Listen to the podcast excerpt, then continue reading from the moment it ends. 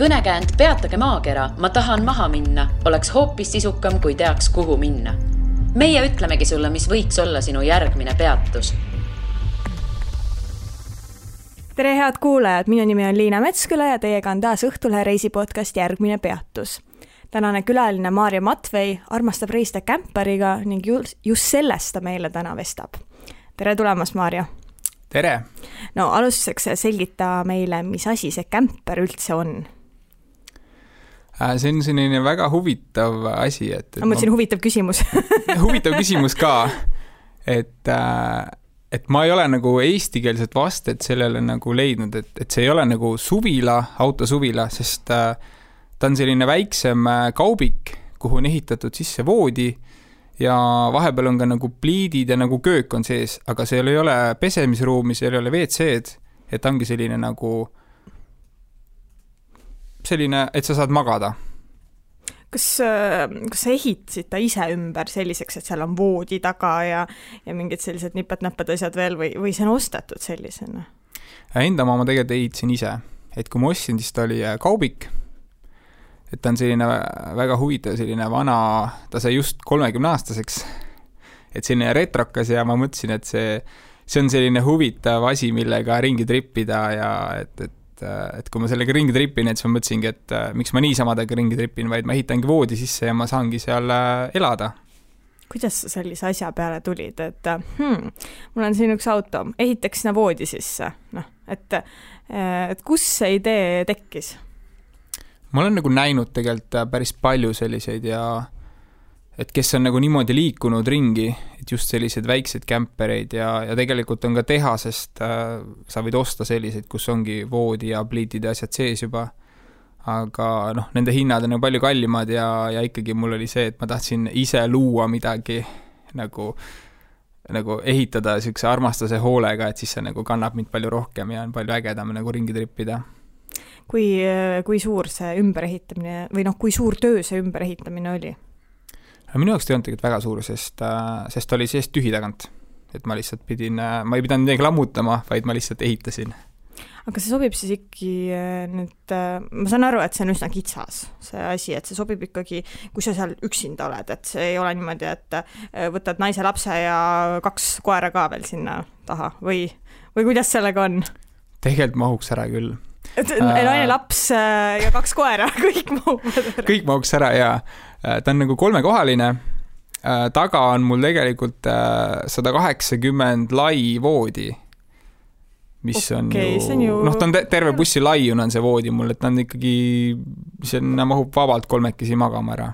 oota, aga kuidas see siis nüüd on, et kas seal nagu selles kämperi tagaosas äh, ongi mingisugune alaline voodi või sa nagu siis, kui sa magama hakkad minema, siis sa nagu laotad selle kuidagi laiali või selgita nagu, kuidas mul on seda... täiesti ehitatud äh, voodi, et ta on kogu aeg, ongi ainult voodi seal sees, sest äh, et selle bussiga ma ei saa mingit kaupa ega mitte midagi vedada või et ta ongi ainult, ainult kämper mul, ehitatud ainult reisimiseks. aga räägi siis, mis sul täpselt seal sees on peale voodi? Tal on, no voodi all mul on sellised peidupaigad, et seal on mul äh, pliidid, asjad sees, noh, gaasipliit on ja siis on mul igasugused äh, grill, grilli ma just, just leidsin äh, sellise hästi huvitava, mis on niisugune kokkuklapitav, et ta käibki hästi õhukeseks kokku, et äh, kuna seal on ruumi ikkagi päris vähe ja kui, kui ma mingi kaaslasega näiteks lähen, et siis on nagu kahe inimese asjad ikkagi sisse panna, et kui sa äh, tahad niisugune paar nädalat reisimas käia, siis neid asju ikkagi tuleb päris palju. et, et noh, rohkem seal väga midagi ei olegi, ongi ainult voodi ja niisugused söögi tegemise asjad. voodi ja pliit? jah. hästi minimalistlik on, et kas sa ei tunne noh, tänapäeva inimene ju äh, tihtipeale tahab ja vajab hästi palju asju, kas sina ei tunne äh, puudust sellest, et võib-olla sul oleks äh, midagi peale voodi ja pliidi veel seal sees, sinu nii-öelda pisikeses sellises pesas? no üks asi on tahtmine, teine asi vajamine. me tegelikult ei vaja nagu rohkem, et et mida vähem asju seal on, seda tegelikult vabam see on, et, et see pliit ongi piisav ja kõik need potid ja pannid, mis mul on, et kui hommikul ärkadki seal kuskil mererannas üles, võtad selle oma pliidi, paned selle panni sinna pliidile ja hakkad seal pannkooki tegema, siis noh, mida sul veel vaja on sinna kõrvale aga kui nüüd suvisel ajal äh, tripid ringi ja juhtub olema soe ilm, väga, väga õnnis äh, hetk meie Eesti suves, kuidas selle, äh, kuidas asjade külma, külma hoidmisega on, et et külmkappi sul seal ei ole ju et...? külmik on ka tegelikult olemas Aa, no vot, no vot, see, väidad mulle siin, et ainult pliit ja, pliit ja voodi on olemas. nojah, mingid asjad on jah veel ikkagi, et, et külmik on selline väike, siis äh, nagu rohkem ma ei teagi, mida seal. et ikkagi hästi-hästi minimalistlik. no ma tegelikult oleks, äh, plaanisin küsida, et äh, mis, äh, mis vahe näiteks matkaautoga, aga ma juba siin ise sain, ah tegelikult, mis asja, vasta ise, mis, mis vahe on matkaautoga sinu, sinu kämperil, et? Matkaautoga on esiteks see vahe, et matkaauto on palju suurem, sinna mahub rohkem inimesi ja neil on äh, üldiselt sees ka pesemisvõimalused, duširuum ja siis WC, et mul selliseid asju ei ole, et, äh, et siis peab nagu sellega arvestama natukene. et aga noh, neid pesemise võimalusi ja WC-sid on ikkagi tee peal päris palju ja mis on äh, tegelikult kämperi pluss matkaauto ees, on see, et ta on nagu väike, ta on nagu põhimõtteliselt nagu sõiduauto, temaga mugav sõita ja sa pääsed igale poole ligi, kuhu suurema näiteks matkaautoga ei pääse ligi. Ja, ja mis on veel, on äh, kui sa lähed näiteks no Eesti, Läti, Leedu, sa võid igal pool peatuda selle matkaautoga, aga näiteks kui sa lähed Poola, siis sa tegelikult, sa ei tohi kuskile suvalises rannas sellega ööbida, kui sul on matkaauto. aga mul on nagu väljast on nagu tavaline, tavaline kaubik, siis sa võid ju kaubikut igal pool parkida ja inimesed ei teagi, et seal keegi magab sees mm -hmm.. noh, mida ma olen ka teinud, näiteks ma olen Tallinna vanalinnas vahepeal maganud või Helsingi kesklinnas niimoodi, et inimesed kõnnivad möödas, et nad ei teagi, et ma seal sees magan, on ju kus koha, kuidas, kus sa pargid, lihtsalt mingi suvalisse parklasse ja maksad selle parkimistasu ära ja siis lihtsalt veedad seal öö või? see tuleb tunduvalt odavam siis? jah. okei okay,, päris huvitav. päris huvitav autos ja Tallinna kesklinnas magada noh, ongi, et kui sa käid vahepeal kuskil peol, et siis ongi, sa tuled peolt välja ja lähed oma kämperisse ja sa oled kodus või kuskile festivalile on minu meelest ideaalne, et et see on ka nagu selline nagu telgi asemel et kui sa, noh, ongi, kui mingi vihma tuleb, et siis telgis on päris halb magada, aga kui sa kuskil, sul kämper sealsamas tee ääres on, siis sa lähedki, astud sinna autosse sisse ja sul on telk olemas. No ma eeldan, et sa igapäevaselt Tallinna või Helsingi kesklinnas ei ööbi sellega, et kus nojah, need on olnud ikkagi kus, sellised kus sa lähed, kus sa lähed tavaliselt äh, sellega ööbima mm,? Tegelikult see suvi nüüd ma olen äh, päris palju ööbinud selles, et isegi kui ma olen äh, tavapäeval tööl, siis ma õhtul lähen koju, teen oma asjad ära, pesen ära, söön kõhu täis ja ja võtan oma kämperi ja lähen äh, kodu lähedal kuskile jõe äärde või kuskile metsa ja magan selle öö ära ja sõidan hommikul tagasi koju. et see on selline, noh, seda peab ise tunnetama, et seda on nagu raske rääkida kuidagi, et see on selline erinev feeling, et kui sa hommikul ärkadki üles ja teed selle ukse lahti, seal vaatad, oo, jõgi või selline, selline ärkav hommik, et see on ikkagi teine tunne, kui iga päev samast kodust äh, aknast välja vaadata. kui kaua sa oled äh, sellist äh, elustiili viljelenud üldse? ma ostsin selle kuskil neli aastat tagasi, et ma olen viimased kaks aastat ehitanud seda ja eelmine sügis ma sain ta enam-vähem sellisesse korda, et ma saaks temaga sõitmas käia, et, et tegelikult ma alustasin alles see kevad nagu äh, nagu igapäevaselt sellega sõitmist no kui sa ikkagi seal, seal sees oled, et kuidas, millest sa ikkagi, no kindlasti on midagi, millest sa puudust tunned, et, et on see siis, ma ei tea, pesemisvõimalus, tualett sees või, või on, on, mis asi see on, millest sa puudust tunned? ma ei oskagi praegu öelda. kõik on täiuslik, sa mitte nagu... milleski ei tunne puudust, isegi sellest, et tahaks võib-olla ennast pesta no isegi kui ma nagu käin äh, nagu reisil või tripil sellega, siis äh, noh, keegi ei sure ära, kui ta ennast kaks päeva ei pese või ma alati olen nagu parkinud äh, kas mere äärde või jõgede äärde, siis äh, ikkagi õhtul ja hommikul saanud ujumas käia, et kui sa nagu paar päeva lihtsalt ujumisega ennast nagu luputad, et see on ka nagu okei okay,, et et ma mhm. väga ei tunne ja noh, võib-olla kui tahad nagu pikemalt magada, et kui päike hakkab ikkagi kõrvetama hommikul, et, et siis ta läheb ikkagi suht saunaks seest. et see on ainuke miinus võib-olla tal. aga öösel külmaks ta ei lähe? suvel ei lähe, sest ma ainult äh, reisin ikkagi suvel, et talvel ta on mul talveunes. ma just mõtlengi, et siin, ega see sügis siin meil paraku äh, nii kaugel ei ole, et kas, mis, mis hetkeni sügisel on sellega siis okei okay, äh, trippida ringi? Äh, jah, mul on küll, mul ei ole nagu ehitatud seda nii-öelda ahju sisse, et mis need veebastad on. et, et äh, päris paljudel on ka need veebastad sees, millega sa saad isegi talvel ööbida, aga mul seda ei ole. et siis äh, mul ongi magamiskott küll, mis on talvistes tingimustes ka, saan magada seal. aga ma ikkagi jah, kui ta juba, ilmad lähevad külmemaks, et siis ma panen ta ilusti, saadan talveunne ära ja kevadet ootama. ootama seda, seda hetke, kus sa saad jälle sõita jõe, jõe äärde ööbima. jaa. no kolmkümmend aastat vana auto on ta ikkagi. Äh, ma eeldan, et sellise, sellise nii vana sõidukiga võib juhtuda üht-teist, et äh, kuidas sul on, et on sul mingeid äpardusi juhtunud ka? no eelmine aasta ma jah, olin ikkagi suht hädas taga, et, et ta juhtus ikka väga palju asju, et äh, et äh, eelmine aasta sügisel ma tegingi tal, on mootoril täielikult noh, kõik asjad, mis vähegi sai, ma vahetasin tal välja, et, et nüüd ta peaks jälle niisugune paarsada tuhat kilomeetrit mind nagu hästi teenima. et ta on nagu mul täielikult nii-öelda taastatud. aga ikka juhtub asju. et, äh, et selles suhtes on see auto hea, et ta on nagu, tal ei ole mitte midagi elektroonilist, et tal on ainuke elektrooniline asi on puhur tal on kõik manuaalne, kõik on väntadega, et kui midagi kuskil juhtub, et siis äh, ta ei jäta mind tee peale mm. -hmm. et äh, mul nüüd äh, just kevadel juhtuski, et tal äh, lõhkes üks küttetoru, mis oleks tavaauto tee peale jätnud. aga ma vaatasin, et okei okay,, et nüüd ta küttetoru lõhkeb, autol on neli küttetoru.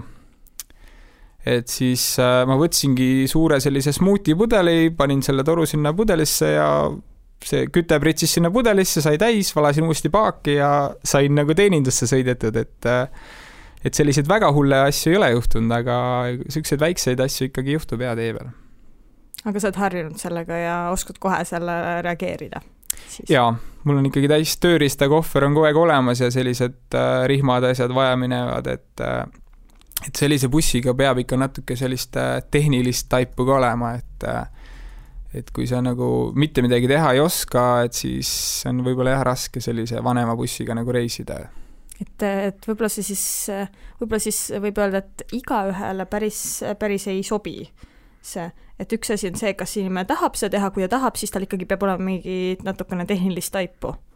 noh, alati on võimalus, sa võid ka uue bussi osta, mis võib-olla teenib sind või, või sa võid alati ka kuskile teenindusse minna, aga minul on jah, et, et, et kuna see on nagu tegelikult nii lihtne, see kõik need mootorid, asjad, et, et siis ma kellele mis mulle küll nagu, lihtne ei oleks noh, tee peal ise hakkama nagu selle tulekahju kustutamisega, et jõuaks nagu teeninduspunkti ära minna. aga meenutame natukene seda näiteks seda, seda suve, kus, kus sa trippisid selle kämperiga ringi, et äh, räägi mulle, võib-olla sa meenutad äh, mõningaid selliseid väga-väga erilisi kohti, kus sa, äh, kus sa näiteks ööbisid sellega mm,? ma just äh, tegelikult paar nädalat tagasi tegin niisuguse kahenädalase tripi, et ma olin nädal aega, võtsin Saare, Saaremaa ja Hiiumaa ja siis nädal aega ma sõitsin Läti, Leedu ja käisin ka Poolas.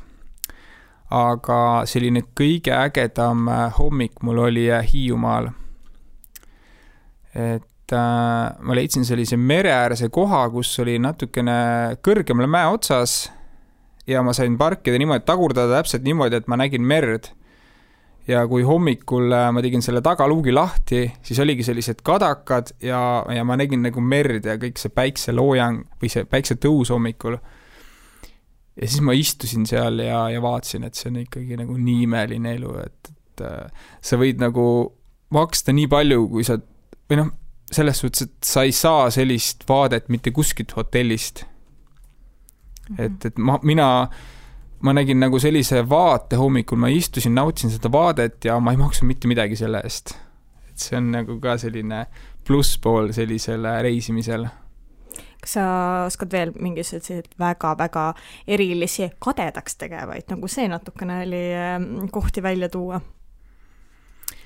No Läti reisil, Läti-Leedu reisil neid oli ikkagi rohkem kui üks et et seal ma ikkagi olin enamikud ööd sellises äh,, ärkasid ikkagi imelise vaatega. et äh, ma kasutangi ühte sellist äh, hästi ägedat äh, telefoni äppi nagu Park for Night, kus äh, kõik sellised inimesed, kes äh, niimoodi ringi reisivad, et nad märgivadki, kui nad avastavad mingi uue koha, nad märgivad, et seal on nagu olemas selline äge koht ja teevad ka pildi ja et sa nagu saadki vaadata selle äpiga, et kus oleks selline äge koht, kus hommikul ärgata. kas see on äh, nüüd mingi Baltikumi põhine või, või mis, mis see alades? on, see on igal pool ümber maailma. see põhimõtteliselt see okei. toimib igal pool maailmas, kus ma olen nagu vaadanud, et sa võid siin Eestis sellega leida kohti, sa võid Argentiinas leida kohti, sa võid kuskil Aasias sellega kohti leida. see on jah, üle maailma toimiv asi Mhm. Äh, kuidas äh,, aga räägime veel nendest äh, mingitest erilist, sa ütlesid Lätis ja Leedus neid oli hästi palju, et ma ikkagi tahaks neid lugusid kuulda, kus kohas sa oled ööbinud selle kämperiga? mm,. Leedus oli väga huvitav selline koht, kus kus oli ka selline nagu äh, kämpingu koht või kämping. Ja seal oli veel lisateade, et seal on nagu maksmisega, et seal maksad nii palju, kui, kui sa tahad. ja siis ma mõtlesin, et okei okay,, et ma lähen vaatan. ja me jõudsime kohale, et see oli selline üliäge selline nagu mingi äh, nagu mingid hipid elasid seal, et seal olid äh, inimesed ikka pikemad ja sellised olid ka sellised äh, vanamoodsad, kõik olid sellised vanamoodsad kämperid ja selline, selline köök oli tehtud sinna ja, ja sihuke hästi äge vibe oli seal. Et see oli küll äh, mere ääres, aga see oli nagu, meri oli künka taga, aga sa nagu kuulsid seda merelainetust kogu aeg ja see oli ka selline äh, hästi äge kogemus kas välismaal näiteks on äh, lihtne leida selliseid kohti, kus, kus niimoodi ööbida selle kämperiga? et ma saan aru, ma eeldan, Eestis on igasugused äh, sellised RMK ja Eestis Ja- on RMK on ülihea asi, mhm. RMK need alad, aga need on äh, ka ülirahvastatud, ülitäisrahvastatud. et kui ma Hiiumaal olin ka, siis ma algul läksin seda RMK kohta vaatama, siis ma vaatasin, et seal on nagu noh, niisugune laulupidu oli, et, et sinna ei oleks kuskile saanud parkida ja siis ma vaatasingi selle Park for Nightiga oli natukene eemal, oli see ilus koht aa, vot siis ei ole nii-öelda RMK alad seal, ja okei, okei. aga sa äh, tänu sellele siis ma eeldan, väga palju nüüd inimestega kokku ei puutu just, minu viide on sellele koroona teemale, et sa võib-olla saad natukene privaatsemalt reisida või kuidas sellega on? jaa, selles suhtes oligi, praegu oli nagu äh, natuke parem see, et, et kuna see koroonaliik veel ja ja et sa saadki nendest inimestest eemal hoida, et noh, ainult kui sa käid poes nagu süüa ostmas või kui sa käid äh, lõuna ajal nagu väljas söömas, et sii-, noh, siis on ainuke see oht, on ju. Aga muidu sa väga ei puutu inimestega kokku, et see on ka tegelikult hea suur pluss, et sa saad koroona ajal äh, rahulikult äh, ringi trippida niimoodi, et keegi ei teagi, et sa kuskil metsas magad, on ju, või, või käid mm. -hmm. kas äh, välismaal nii palju, kui sa seal Lätis, Leedus, Poolas olid, kas see oli selline sage näha näiteks inimesi kämperiga reisimas või sa olid see vau, see ainulaadne, kes, kes, kes sellega ringi reisis? Tegelikult see ikka kogub populaarsust ja, ja ma näen järjest rohkem inimesed äh, hakkavad harrastama sellist äh, reisimise stiili. ja sellega oli veel äge juhus see, et me olime äh, Ventspilsi linnas ja ma nägin äh, kahte täpselt samasugust bussi nagu mul, sest need, need bussid on ikka suht haruldased, need on niisugused vanad Volkswageni bussid.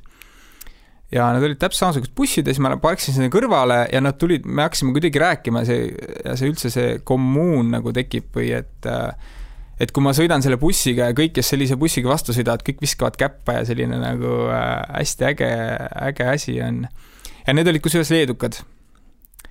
ja, ja nemad reisisid Eestisse ja mina reisisin Leetu, et me saime Lätis kokku. et see oli hästi huvitav juhus.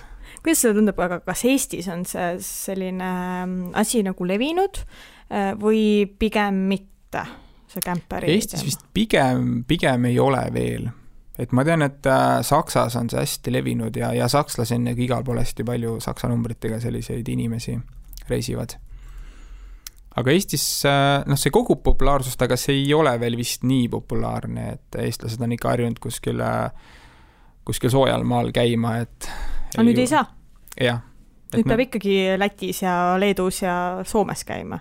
et nüüd on see ideaalne võimalus nagu inimestele näidata, et tegelikult äh, kui nagu piirid on kinni, siis tegelikult kui sa ikkagi tahad reisida, siis on neid võimalusi igasuguseid olemas ja see on nagu üks äge võimalus aga miks sa, sa ütlesid, et noh, et sinu arvates see ei ole nii populaarne, et miks ta ei ole nii populaarne, et äh, et kas ongi ainus see põhjus, et inimesed lihtsalt tahavad soojale maale minna?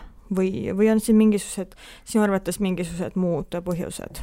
noh, mugavus kindlasti, et võib-olla inimesed on äh, liiga mugavad, et äh, tahavad ikka, et nad saaks äh, oma või, või nagu, nagu niisuguses äh, korralikus voodis magada ja ja kõik need pesemise võimalused ja et saaks ikka süüa ja aga noh, see on jah, see ei ole nagu kõigile inimestele, et see ongi sellistele, kes äh, pigem julgevad natukene ka sealt mugavustsoonist välja hüpata ja proovida teistmoodi nagu seda reisimist no Poola sõitmine selle samuse kolmkümmend aastat vana, vana äh, autoga on ka võib-olla selline natukene suur samm, mulle tundub, et kas sa mõtlesid ka niimoodi, et noh, et võib-olla ma ei tea, ma ei hakka sinna tuhat kilomeetrit sõitma, et äkki on mingi jama pärast äh, selle autoga, et et jätab mu Google'i tee peale? Või sa olid kohe ikkagi, et mul on see suur tööriistakohver olemas ja ma saan hakkama sellega ma vahepeal mõtlesin küll tegelikult jah, et, et kui nüüd Poolas midagi juhtub, et mida ma siis teen. aga ma üritasin endale sisendada, et ei, et kõik läheb hästi ja, ja tegelikult kui läks, et ma sõitsin äh, kuskil kolm tuhat kilomeetrit oli see kogu reis kokku ja no mul ei juhtunud mitte midagi. et see oli nagu väga, väga äge. et, et buss pidas vastu ilusti. kuhu sa sinna, kus sa seal Poolas käisid?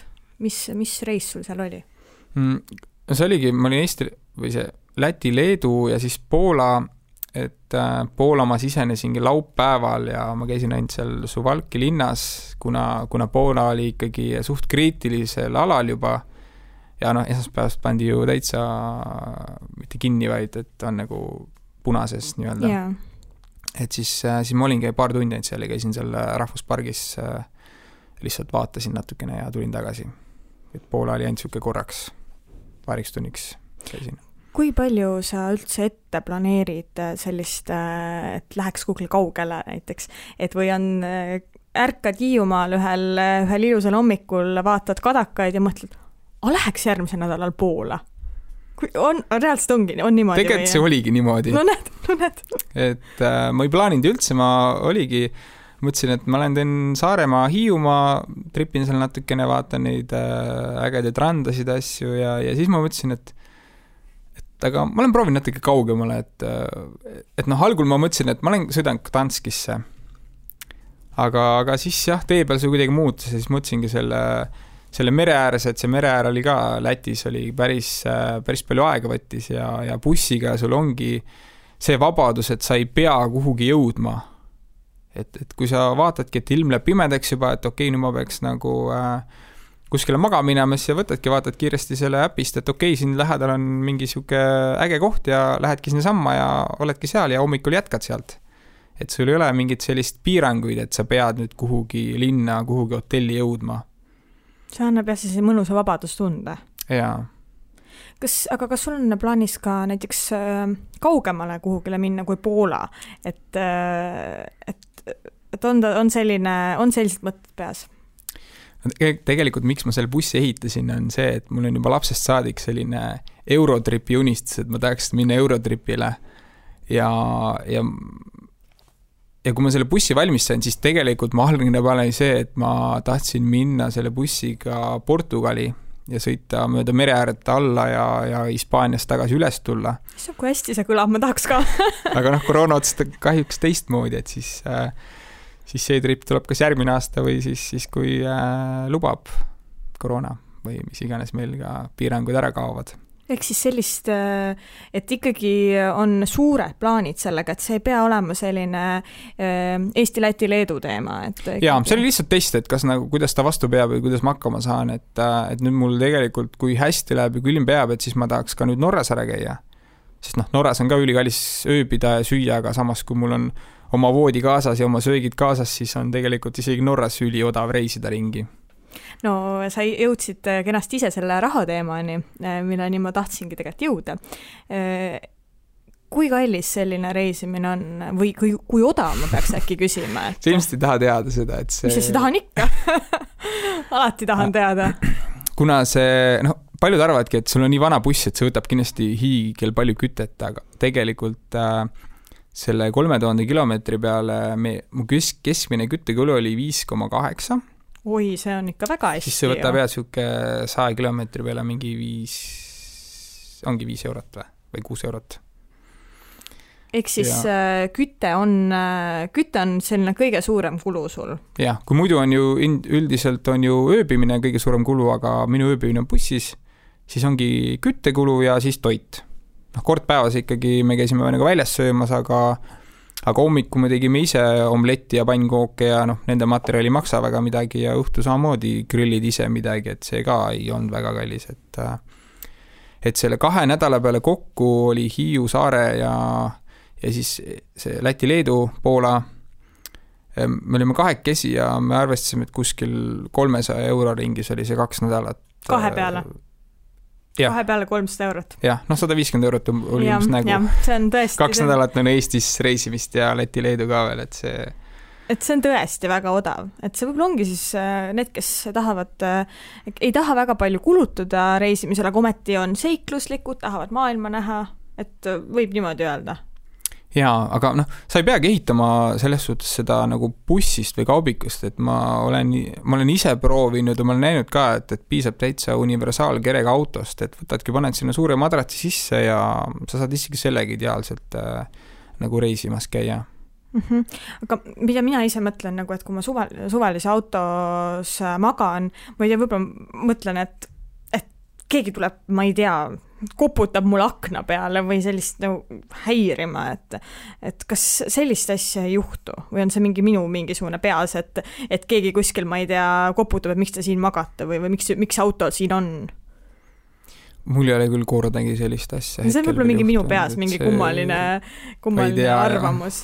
et selles mõttes, et kõigil on jumala ükskõik, et sa seal, et sa see auto seal pargib selles parklas et äh, pole mitte midagi sellest. nojah, võib-olla kui sul ei ole toonklaase ja kui sa seal maga-, magad ja kõik näevad, et sa magad seal, et võib-olla siis jaa, võib-olla mõnel tekib küsimus, et, et äh, kas see on mingi niisugune kodutu, kes seal magab ja selles, selles autos. Et aga noh, mul on bussi näiteks ei näe keegi sisse, et mul on toonklaasid, pluss veel mul on need pimendatavad kardinad, et kuna ma magan päeval vahepeal, et siis oleks ikka täitsa pime sees, et äh, et noh, mul ei näe keegi sisse, et mis seal sees toimub räägi mulle, mida selline elustiil no selles, sellepärast, et sa nimetasid seda juba tegelikult, kui me algul rääkisime sellest selliseks elustiiliks. sellepärast ma küsingi, et mida see elustiil sulle annab, et et mis osas see sind nii-öelda täiendab ja teeb sind paremaks?